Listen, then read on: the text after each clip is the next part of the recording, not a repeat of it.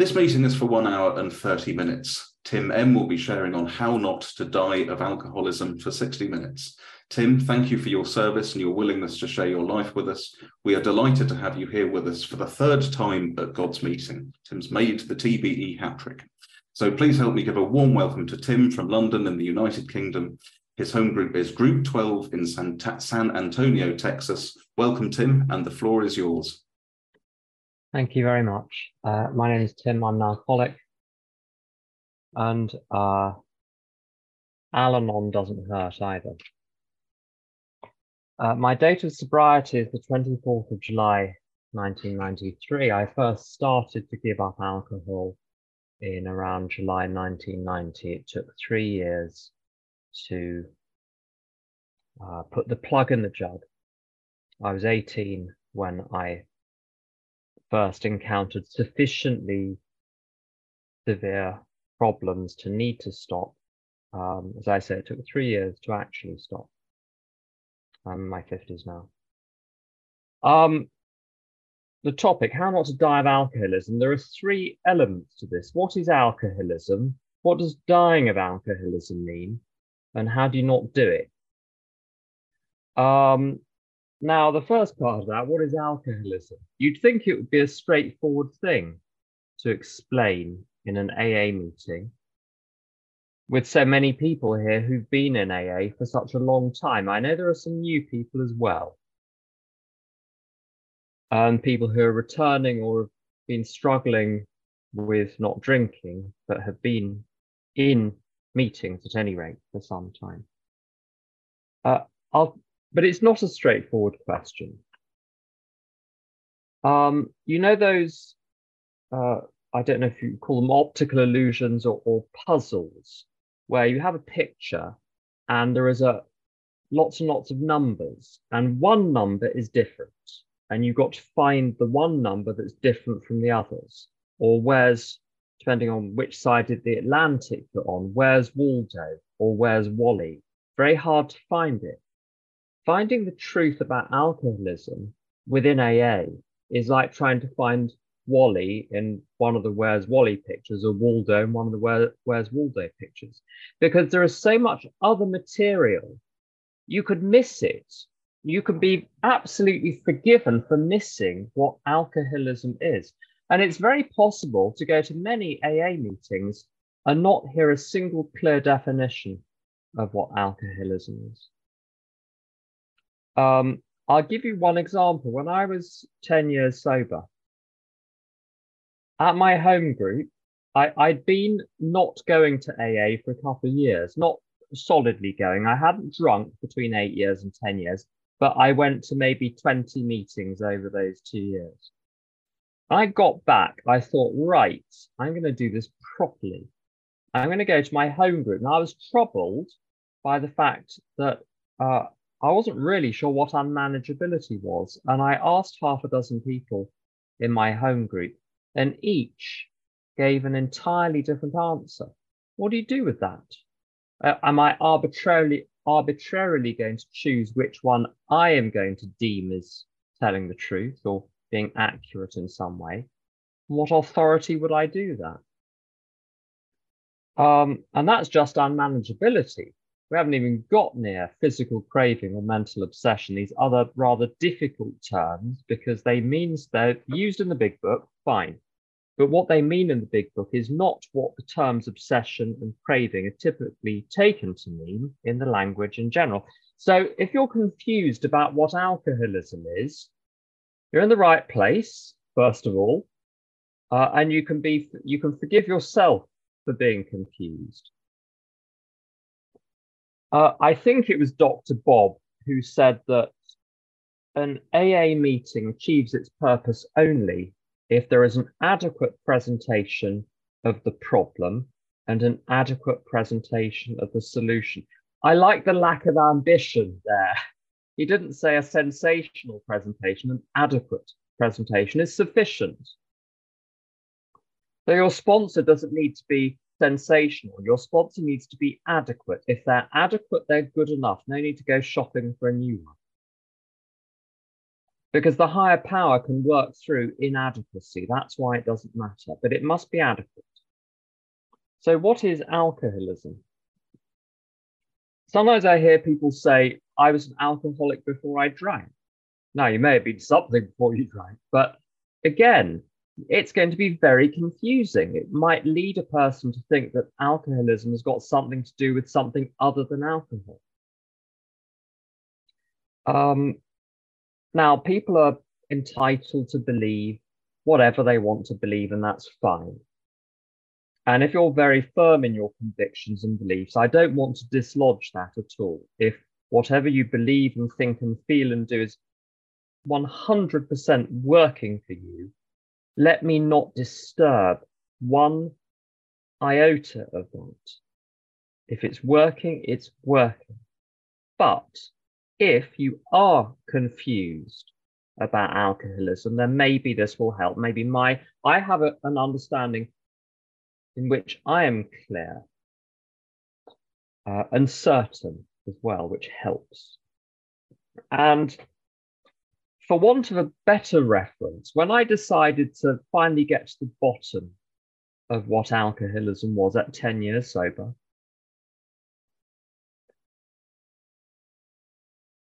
I decided to look at the Big Book, because I thought, well, it was written by the people that founded Alcoholics Anonymous. In fact, the fellowship's name, I'm given to understand, I wasn't around then, but my sources inform me the name of the fellowship comes from the book. So let's start there. And if that's enough, I'll let it go at that. And you know what? It has been. It's been enough as far as understanding the problem is concerned. And it's gone most of the way to what the solution is. The reason it doesn't go all the way is because it points in various directions. On page 88. 87, it points to, there are many useful books also. The suggestions about these may be obtained from one's priest, minister, or rabbi. It asks you to form your own relationship with God. So with the solution, it provides a lot of the solution, then signposts the rest. But as far as what alcoholism is, my understanding now comes from the Big Book. I just stick to that. And the 12 and 12 complements it very, very well. And this isn't a step one talk entirely, but it's important to get the basics right. If one doesn't understand what alcoholism is, any discussion of the solution is going to misfire, because you don't know what it's a solution to. And there's a lot of material on step one in the Big Book, which I won't rehearse. What I will do is tell you what it says on page 44. So when it's just rounding up its discussion of step one, it says, right, let's sum up what we've told you about alcoholism. And it's got a couple of elements. And the two elements are these. When I drink, and I'm going to put it in my own language, the idea is from page 44, but you can go and read that yourself. I'm here, so I might as well put it in my language. When I drink way too much. Now, I won't come on to the second point just yet. I drink way too much. What's too much? It doesn't mean more than you, or more than Sally, or more than Bobby. It means too much for me. So much that I have consequences. Footnote, you can't tell whether you're drinking too much by asking yourself, was I drinking against my will? There were times I did, but most of the time I wasn't drinking against my will. I was drinking entirely in accordance with my very resolute and concerted will. I want a drink. I want another drink. I want another drink, and I will have one. What's interesting is I never woke up the next morning wishing I'd drunk more the night before, but I almost invariably woke up the next morning wishing I'd drunk less and not had the second half of the evening. It's the consequences and my regret and my remorse which tell me that there's something fishy about my drinking, specifically because each drink seemed in the moment like a terribly good idea. And yet after the event, it seemed anything but. So very clearly, my mind is unstable when I've got a drink inside me. It will tell me that the next drink is a good idea. And when I was launching into the third bottle of wine, or the second bottle of spirits, as I say, each shot, each glass, splendid idea. Yet earlier that day, I'd said to myself, I'm not going to not drink, but I won't overdo it. And yet once I was drinking, I overdid it. I got sick. I became violent on occasion, certainly antisocial. I got myself into scrapes. I created scrapes quite unnecessarily for the sheer hell of it. So I drank too much for years. And despite the full awareness of this, right from the start, I was living in Germany when my drinking really took off.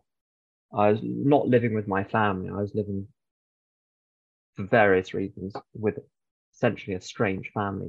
And I put them through hell would be putting it too strongly, but I was extremely inconvenient. I was a real nuisance coming back at 2 o'clock in the morning, 3 o'clock in the morning from the nearby city where I'd been drinking. And right from the beginning, I kept setting myself the agenda.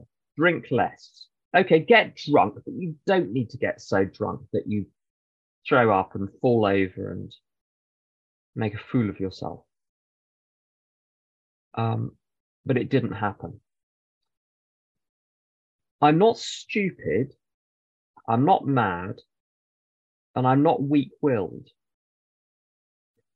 I can conclude only, therefore, that the reason I drink so much is because that's how I'm built. I can't put it down to stupidity because I'm not stupid. I can't put it down to not having a strong will. I got incredibly strong. You've got to have a strong will to drink the way I drank because it put me through hell. You've really got to have some guts to be an alcoholic. And although I behaved foolishly, and there were times I did worry about my sanity, I wasn't insane in the sense of being unable to put two and two together and know what my own name was. I could see that alcohol was a major cause of many of my problems, certainly exacerbated many existing problems. So I must conclude I drink the way I drink because that's how I'm built. So when it says a physical craving, the craving it's referring to is not the craving for a drink. Someone in the office may say, oh, mid-afternoon, I crave chocolate. So I go to the supermarket and buy a Bounty. Someone explained that to the Americans afterwards. I buy a Bounty, bring it back and eat it. Now, that's a description of craving in the language in general. You want something very badly and you go and get it and you consume it and then you're good. You're good for another 6 hours or 12 hours or however long. The craving that it's talking about in the Big Book, in the doctor's opinion particularly, is quite a different matter. I could be bumbling along through my day and someone suggests a drink and I casually take a drink. I don't particularly want one, but I would casually take one. And the craving would be precipitated by the drink. It is not the thing which causes me to drink. It is started by the drink in the same way that sometimes you have a tiny little itch. You don't even know you have an itch, but you scratch the itch without thinking about it. Once you've scratched it, the itch becomes worse and you think, oh dear, that was a mosquito bite. I shouldn't have scratched it. Because now I've scratched it, it's going to get really itchy. And the craving, the physical craving it talks about in the Big Book, is a craving which is precipitated by the first drink And the more I drank, the stronger that urge to drink became. So it's very different than craving a pudding after dinner, and you have your pudding and then you're done with pudding now. You've had one pudding, that's enough, thank you very much. It's a very odd craving because it is not satisfied by giving yourself the thing that you're craving. The consumption, yielding to the craving, amplifies the craving. Very frightening. Why do they say it's a physical craving? It's conjecture that it's physical in origin. In other words, if I'm doing anything, broadly speaking, I'm either doing it because I've thought it through, or I'm doing it because it's automatic. So I breathe automatically. I digest my tea automatically. I haven't had my tea yet. It's going to be a late dinner tonight. I do it automatically. If someone taps you on the shoulder, you swing round. You don't think about, shall I swing round, shan't I? You just do it.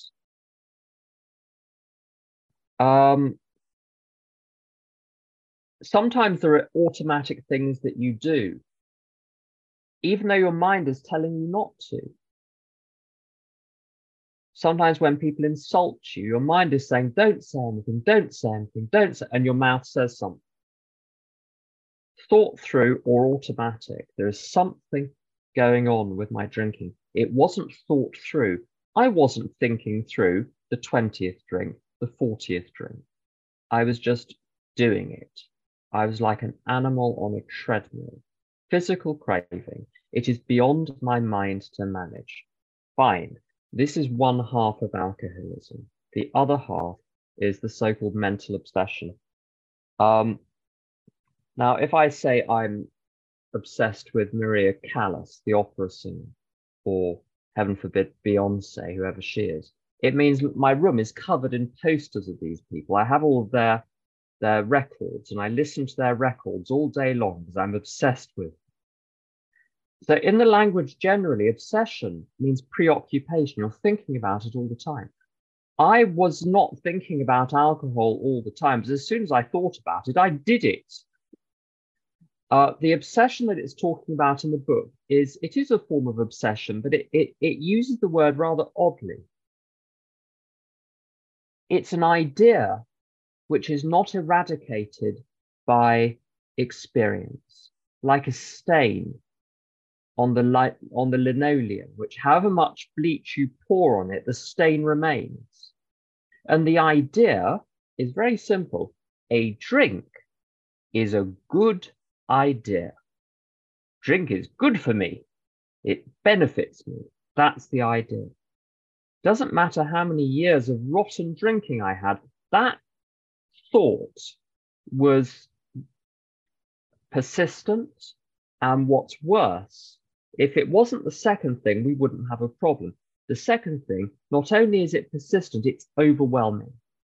It's like someone sitting next to you when you're driving and they grab the steering wheel and yank. So the obsession is a thought that won't let go. It can be asleep for days, weeks, months, or years, for those of you who have been sober for years. It can be asleep for years, but when it wakes up, it grabs the steering wheel. What does that mean? It means it suggests that a drink is a good idea and induces me to drink. Left to my own devices, untreated alcoholism is a condition in which I am condemned. At a point in time I do not choose, I'm condemned to having a drink. When I drink, I don't know if I will ever stop.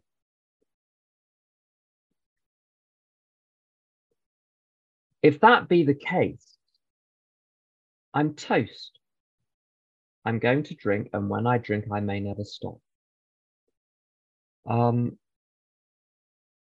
got friends who relapsed, alcoholic friends who relapsed in the mid-90s and are still drinking.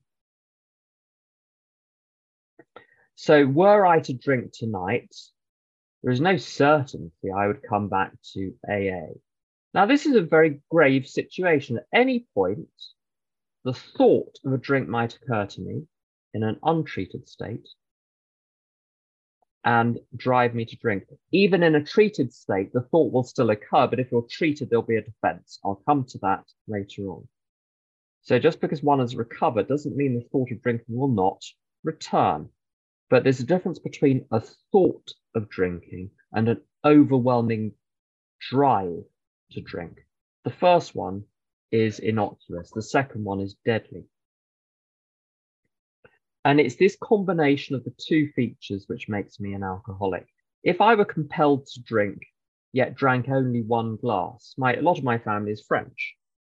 And what we do in France is we have a drink every day. And you try saying to some of my Parisian family, don't have a drink. They look at you as though you're stupid. Why would you ever suggest not having a glass of wine with dinner? You barbarians. But they're not compelled to drink beyond that glass. Often they won't finish that glass. There are people that mix the wine with water on the French side of my family. So being compelled to drink is not a problem unless you drink too much. Drinking too much is not a problem unless you drink. If you've got either one of those, welcome to AA, because there's obviously something up. But it's the combination which makes me an alcoholic, of the type described amply in the Big Book. So this is alcoholism from a diagnostic point of view. We now have alcoholism from a prognostic point of view. If you ever had a medical condition and gone to a doctor who uses long words, they'll use the words diagnosis and prognosis. Diagnosis is what's wrong with you. Prognosis is what's going to happen if we don't treat it. And the three key words for the prognosis are that alcoholism is progressive, it's fatal, and it's incurable. The progression I could see quite well.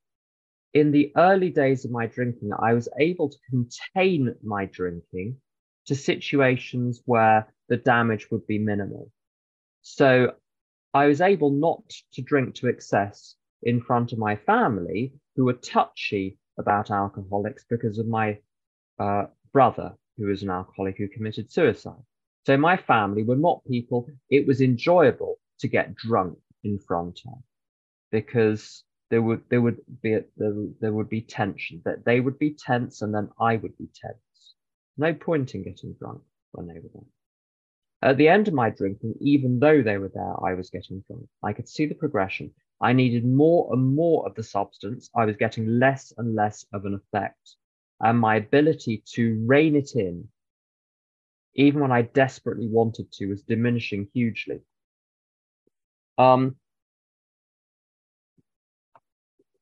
Progressive, and that was by 21,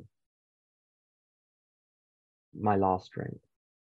So, add 10, 20, 30 years, good luck. Progressive, incurable, I'll cover first. It was the third one I mentioned, I'll cover it first. The reason I'm pretty convinced it's incurable is I'm compulsive about all sorts of other things other than alcohol. And those have been brought nicely under control with the 12 steps of Alcoholics Anonymous. Thank you very much. Turns out that the God of AA is the God of everything. And so I'm not currently acting out in any of the other compulsions and haven't for some time. But I know with every single other compulsion, there's the Suzanne Vega line, don't uncork what you can't contain. And I cannot contain those behaviors. I'm not going to go into details, but if I start, I'm set off again. I'm exactly the way I was. I mustn't go near certain behaviors. I was like that with cigarettes. When I started smoking cigarettes again at 7 years sober, it took me 7 years to stop. I was trying from 7 years and 1 day of smoking to stop. And it took me 7 years to stop, because it's very powerful. Addiction, in my case, is very powerful. If it's reactivated, I can't stop it. And that was after 7 years of not smoking, or 6 years of not smoking. So I know that doesn't matter how long I've been away from a behavior. I've had that with other behaviors as well. Doesn't matter how long I'm away from the behavior. It's like the Formula One track hasn't been dismantled. There's just a piece of yellow and black tape across the entrance. As soon as the car gets on the track, round and round and round it goes. So it's incurable from that point of view. I've noted with the other addictions, and also with alcohol, the notion that a drink might be safe will still occasionally occur to me. I don't appear to be cured of that thought. So I need a treatment which persists over time, not just one to knock it on its head and then off I toddle on my merry way. I need something which is going to endure for as long as my physical form endures. So progressive, incurable, and here's the main point of this talk, fatal. And is the third feature, prognostic feature of alcoholism. And I've sponsored a lot of people over the years who have come to me as someone that, because I've been around not the longest time, but not the shortest time either. And if someone is a slipper in a relapse or in a particular part of they tend to go down the chain, and they end up, many of them, with the person that's the longest sober person in the room is the person, certainly in terms of time, with the most experience. And sometimes that helps and sometimes it doesn't. And there's a wonderful line in the Big Book for us, we alcoholics, for us, to drink is to die. And I ask this question of relapses. And you know, they say that every single one has said the same thing. Or actually, it's a range of things. I've never had a relapse, to my recollection. I've never had a relapser who said, yes, absolutely. If I were to drink, I literally may never stop. I'm terrified, firstly. They've always said a number of other things. Yes, for me to drink is to die. Eventually, it would get me. I'm not that bad right now, but at some point, yes, I'm sure it probably would.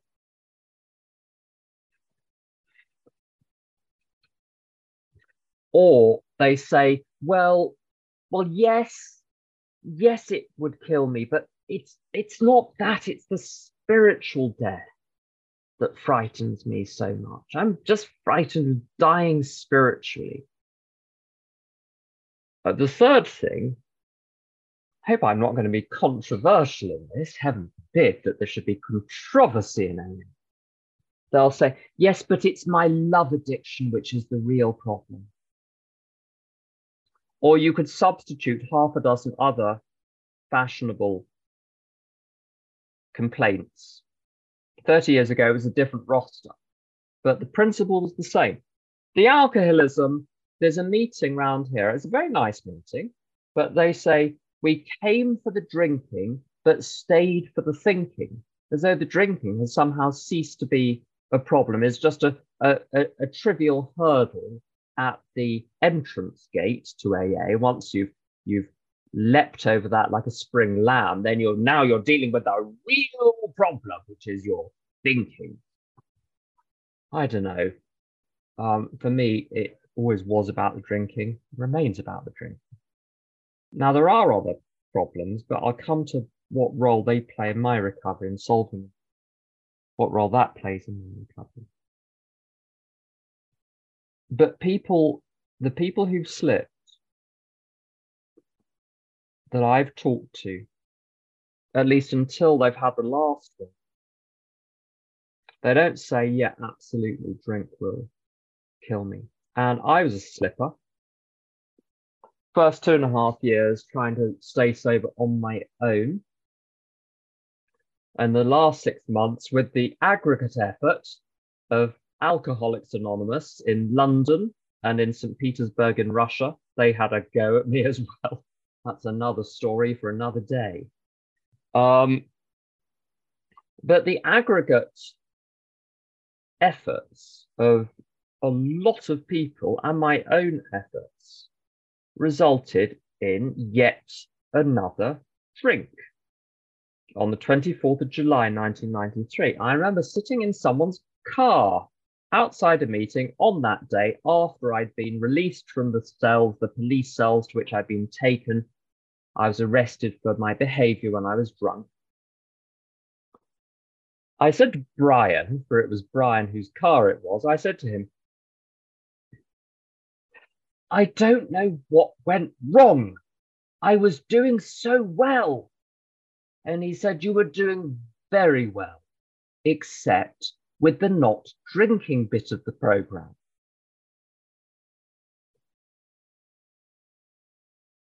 I remember a few days later saying to Angry Sue, I'd heard the phrase, for me to drink is to die.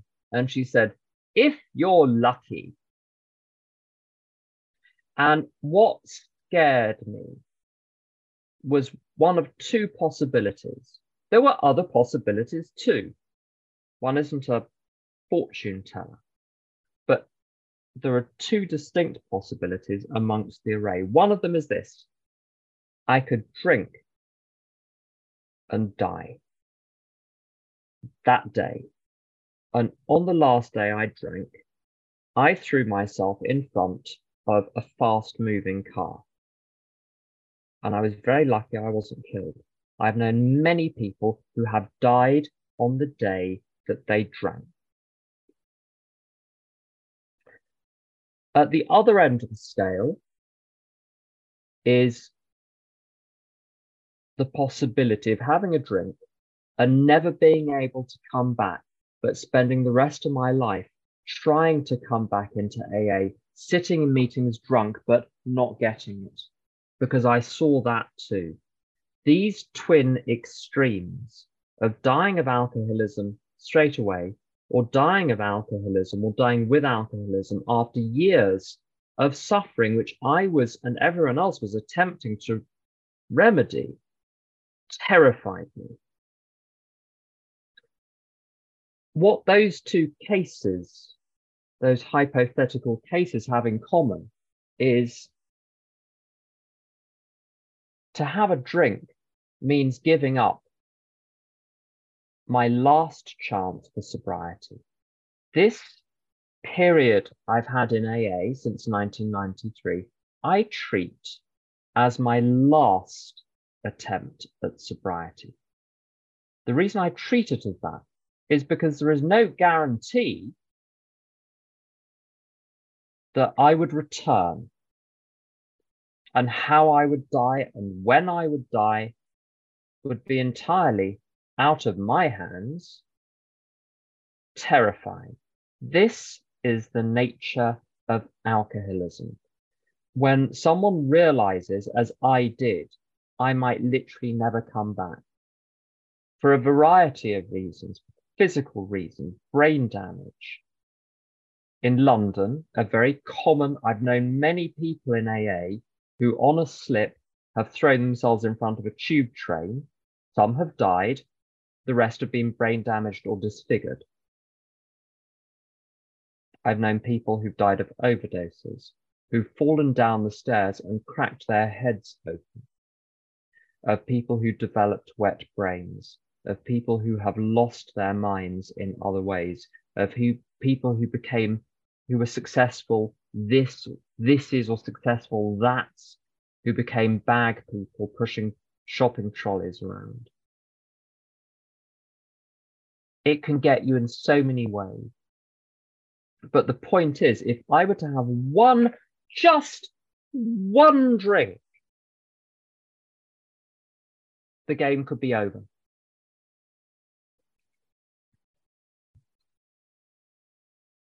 I cannot proceed on the assumption that I'm going to be given a second chance. So this is a very serious matter. We haven't even got to the worst bit. The worst bit is this, and we've circled round it, but I want to nail this point on the head. All it takes is one thought followed by my acting on that thought.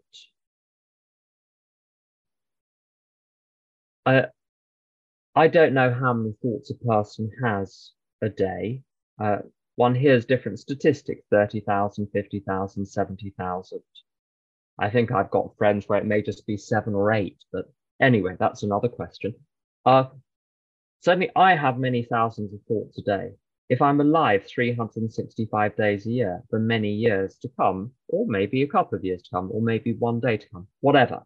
That's a lot of thoughts. My life depends on not having one thought over those years to come that converts into the action of taking a drink. Not only must I avoid that thought, I must avoid the unconscious automated reaction, which would induce me to have a drink. I'll give you an example. People will sometimes say, if I'm restless, irritable, and discontented, I'm going to have a drink again. Well, I tell you, a lot of people who have relapses were not restless, irritable, and discontent on the day they relapse. They're at a wedding. Someone offers them a glass and they take it and they drink it. There's no thought at all, no conscious thought. There is a thought, but there's no metacognition of it. One isn't aware of the thought. Now, if one takes all of these facts together, one is left with one, just one, devastating conclusion. How I live, very literally, the actions I take must not be in my hands ever again for one moment. If I am in charge for one moment, and that in chargeness coincides with just a little fluttering thought which converts into action, that is the end of me. And there won't be trumpets. I've heard people say in meetings, I'm feeling this, I'm doing that, I haven't called my sponsor since the Ford administration, but I don't feel like a drink, so I'm fine. Have you noticed? Whenever a strong thought occurs to you, the moment before you had the strong thought, you weren't having the strong thought. That's how you notice the strong thought. When you suddenly remember something, or you suddenly realize you want to do something, the moment before you had the thought, there was no augury, there was no presage, there was no harbinger, there was no advance notice of the thought that's about to occur to you. The point about thoughts occurring to you is there is no warning, they're suddenly there.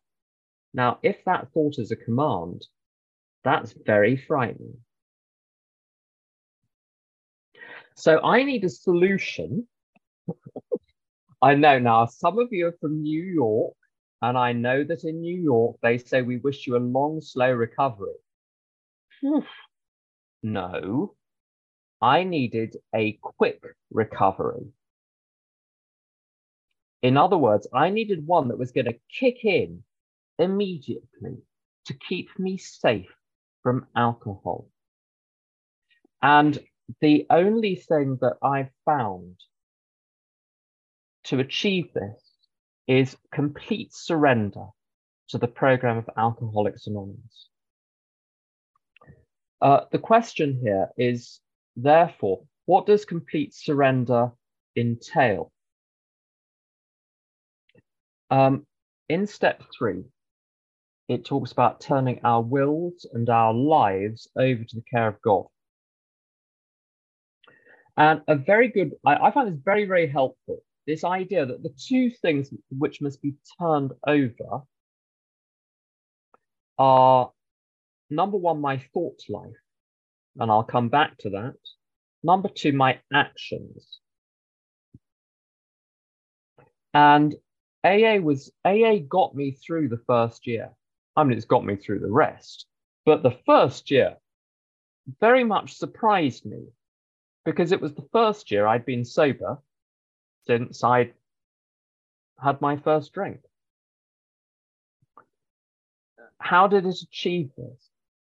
I was so terrified after my last slip that I decided I was simply going to do precisely what AA told me to do.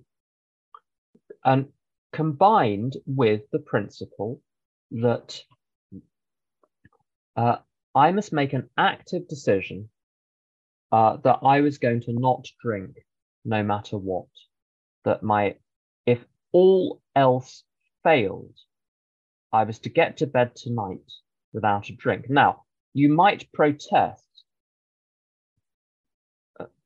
with some legitimacy, but weren't you powerless over alcohol? Well, you're powerless until you're given power. Once you're given power, you're no longer powerless. You have power. It's given power, not innate power, but it is given. And what does that power consist in? It can, well, first of all, I was encouraged to devise my daily schedule, or schedule if you're British, with sane grown-ups. So I got a little coterie of people who were sober a long time around me who helped me design my day and design my life. And then to not die of alcoholism means to not have the first drink. If you happen to recover from all your psychological doodads, well, good for you, but there's time enough for that. To not die, I had to not drink. To not drink, I had to be given a sufficient substitute. And this is the channel for the power. I cannot hide behind the powerlessness suggested by step one, because that's powerlessness in the absence of power. Once you're given power, you cannot plead powerlessness.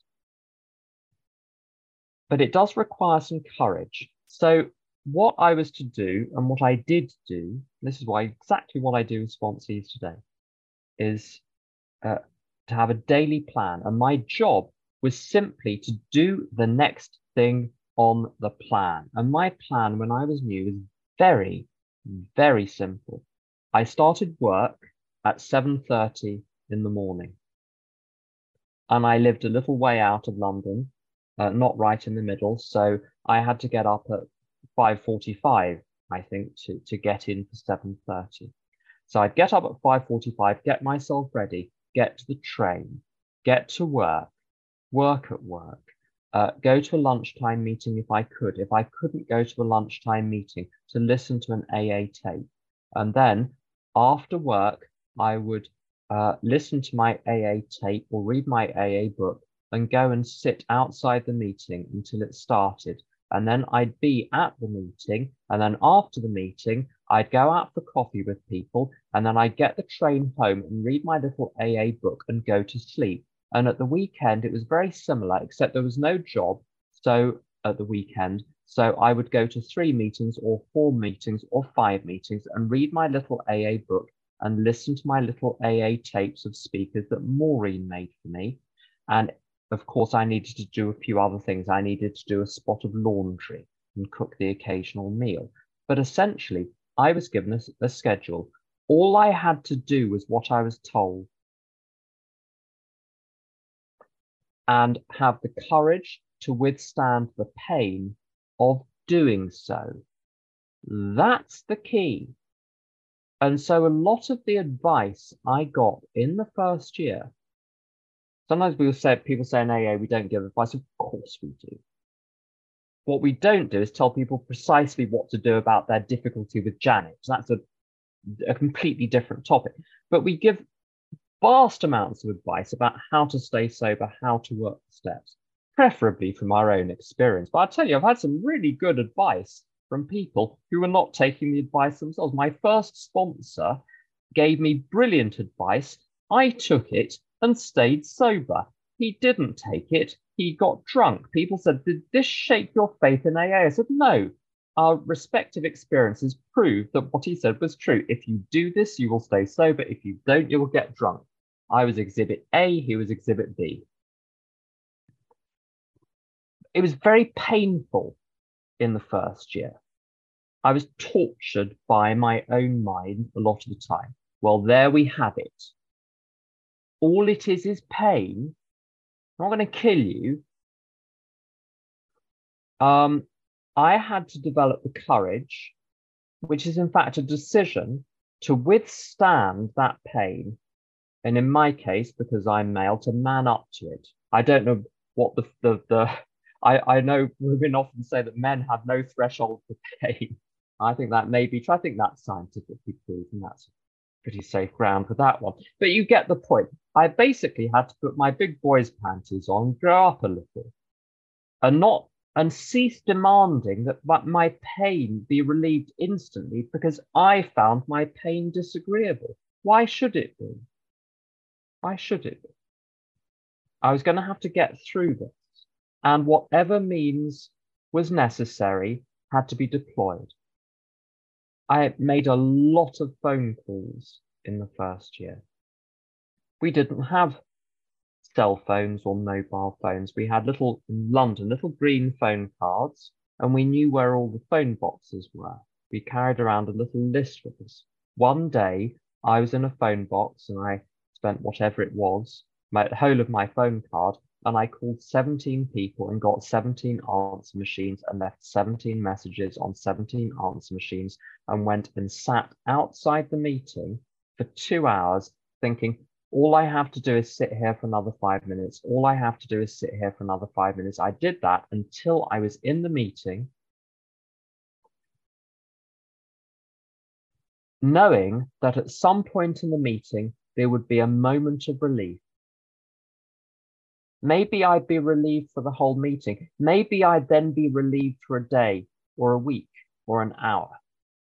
And then it would be back again. But because I knew there were moments of reprieve, as Primo Levi refers to them. Moments of reprieve. I could withstand the pain and the discomfort until then. I did not have an easy time not drinking, but I was given a sufficient substitute. And all I had to do was to make the decision to tolerate the consequences of the decision to stay sober. And in my experience, the people I've sponsored who slipped, in many cases, this is my speculation based on a lot of observation, discussion with people. So people report this, an unwillingness to feel pain. I was very ill physically when I was 6, 7 years sober. It's connected with why I left AA for various reasons, not to blame AA at all for this, but I was very ill. I was in very extreme physical pain, and I couldn't take painkillers because of the nature, well, partly my alcoholism, but in any case, because of the nature of what I was suffering from. Because my organs would not have been able to process the pharmaceuticals that would have been available. I was lying down for 23 and a half hours a day, able to move around, hobble around for a little bit. I'd be so tired that there'd be a glass of water just a couple of feet away, and I would want to drink the glass of water. My other half would be at work, and I want to drink the glass of water, and would take an hour to summon the strength to reach my hand out for the glass of water. I was very, very unwell, unlinked to my alcoholism. But as soon as I accepted that I was ill, that I might die, that I was in pain, that this could, if it were to clear my system, it would take months, that I could be impaired for a couple of years. I might remain susceptible. As soon as I accepted the pain, it became tolerable. The intolerability of pain is a decision that I make. It is not conditioned by the pain, in my experience. Other people's experience may be different. This is just my construal of my experience. And it was like that in my first year in AA, when I accepted that it was going to be rough and buckled up because of the hope that it might be worth it. I was able to tolerate the previously intolerable. The reason I've gone on a lot, firstly, about the severity of alcoholism, and in particular about this point about tolerating pain, is we're very eloquent in AA these days about the Big Book and about the 12 steps and about the mechanics and about the third column of the resentment inventory and the these and the those. We're very good. A lot of this material simply wasn't about 30 years ago. It was lost in corners of AA, but was not universal by any. It was not universal. Certainly in London, very few people did the steps exactly out of the Big Book. In fact, I didn't meet any until many years later. There had been around, but I'd never met them. Now, you know, every Tom, Dick, and Harry works the steps out of the Big Book. I'll tell you, most of the slippers that I've worked with know the Big Book in and out. It's not about knowledge. There's something else. But it's getting over the hump. Once you've got over the hump of those first few months of basically really, really wanting to drink and or really, really wanting to not be alive. I thought of suicide constantly in my first year. I had thought of suicide constantly before I had a drink. Certainly during my drinking, the thought of suicide was my companion. Oddly comforting.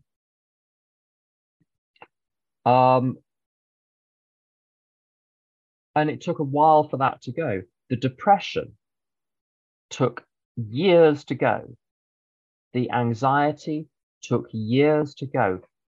But right from the beginning, there were two things that were different. Number one, what I referred to as these moments of reprieve. They appeared out of nowhere. I experienced, even in my very earliest days, meetings at which I was profoundly joyful and profoundly connected to the people in the room. So I knew it was possible. And not because during the meeting my circumstances had changed. This is very important. In full knowledge of my circumstances, my past, all of those things, I was capable of joy and release. Secondly, the recovery that I was experiencing was progressive. And so, having a couple of brain cells to rub together, I did the calculation and realized if I carry on, this is going to progress. The periods of reprieve and release are going to get longer. They're going to join up like small droplets forming pools or puddles and then rivers. And eventually I'm going to get to a point where my life as a whole appears to me to be worthwhile. It is the direction I was traveling in which made it possible to essentially withstand my first year in AA. And the years after. So it is not the state I was in that mattered, it was the direction in which I was traveling. A couple of other points. The easiest thing to say about how to work the program, I'm just going to machine gun this out now because I've only got a few minutes left. And as I say, what I'm about to say is well and expansively documented by most speakers today. This is why I wanted to to say things which are not talked about so often.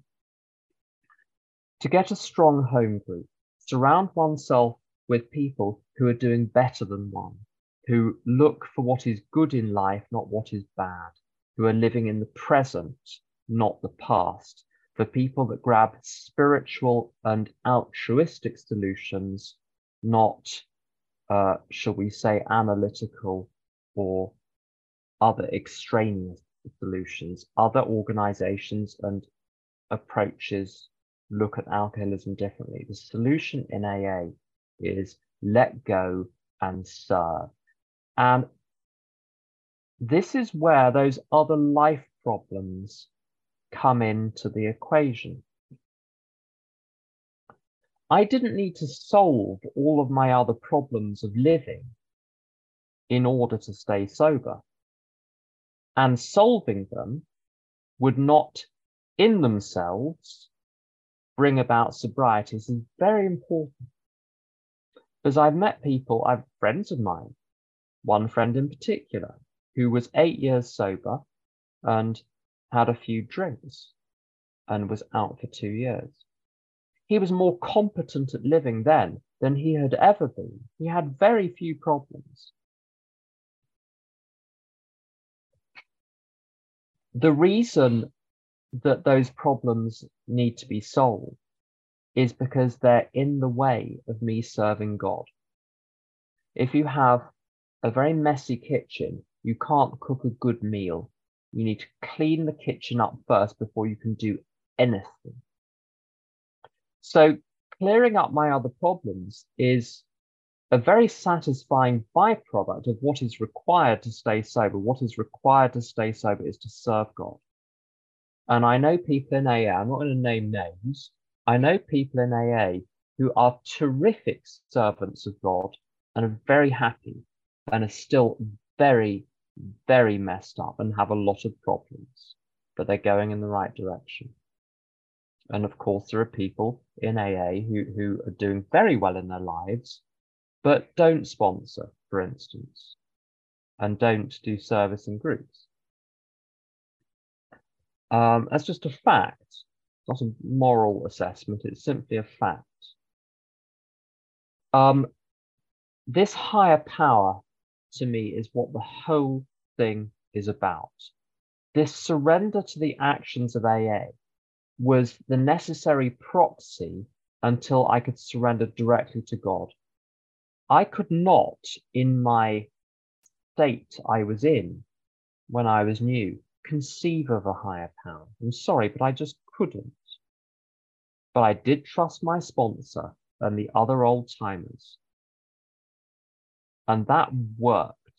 Now, I didn't put them on a pedestal or worship them directly. I recognized dimly that any or all of them were substitutable.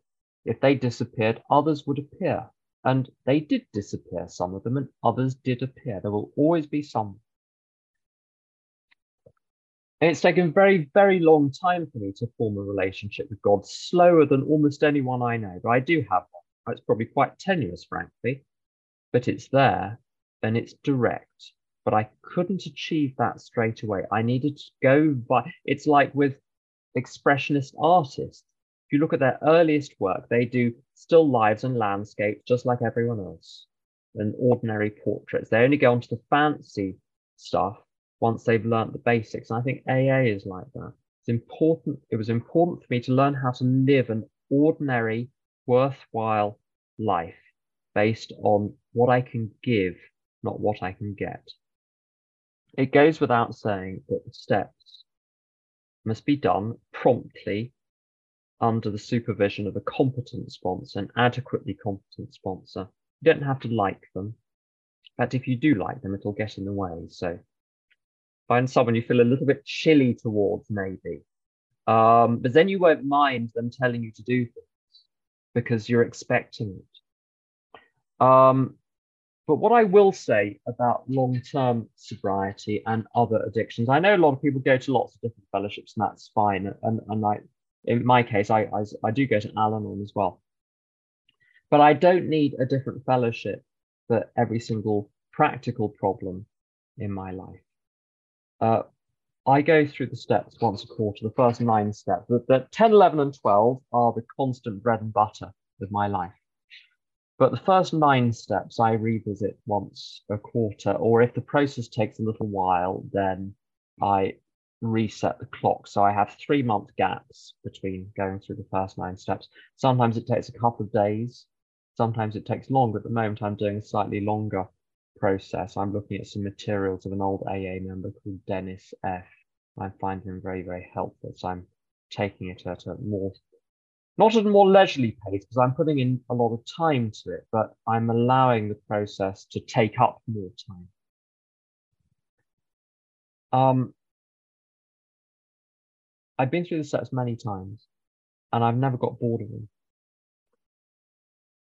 The 2 factors which I believe are vital to ensure long-term sobriety are, number one, to redo the steps, the first 9 steps, on a regular basis. Well, I mean, some people do it once a year. I don't like things to build up. Also, for various reasons, probably to do with my childhood, I don't know, I'm not a psychologist. My propensity for deviating from the true path of serving God is enormous. I'm quick as well. I go a long way. When I drift, I don't drift, I gallop.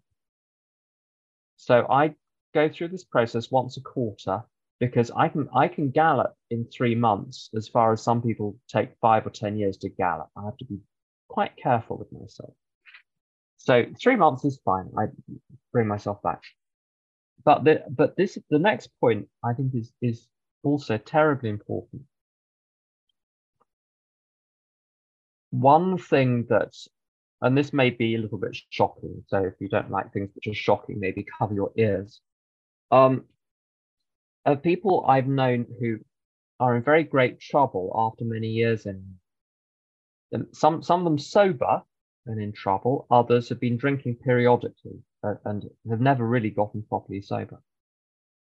The most common thing that people say is, I've done the steps many times. It's almost invariably the case that that's said. When you interrogate, kindly of course, but you've got to get to the bottom of things, did you ever complete a thorough, rigorous, painstaking steps 8 and 9 with no exceptions, no unreasonable get-outs, going to every length, every tiny slight, every tiny theft?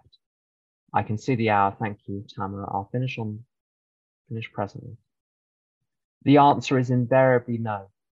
So the truth is the steps have been started many times and not finished once. So when I go through the steps, I finish those first 9 steps until I'm at a point where my accounts with others and with God are cleared, and only then can I live. Thank you for listening.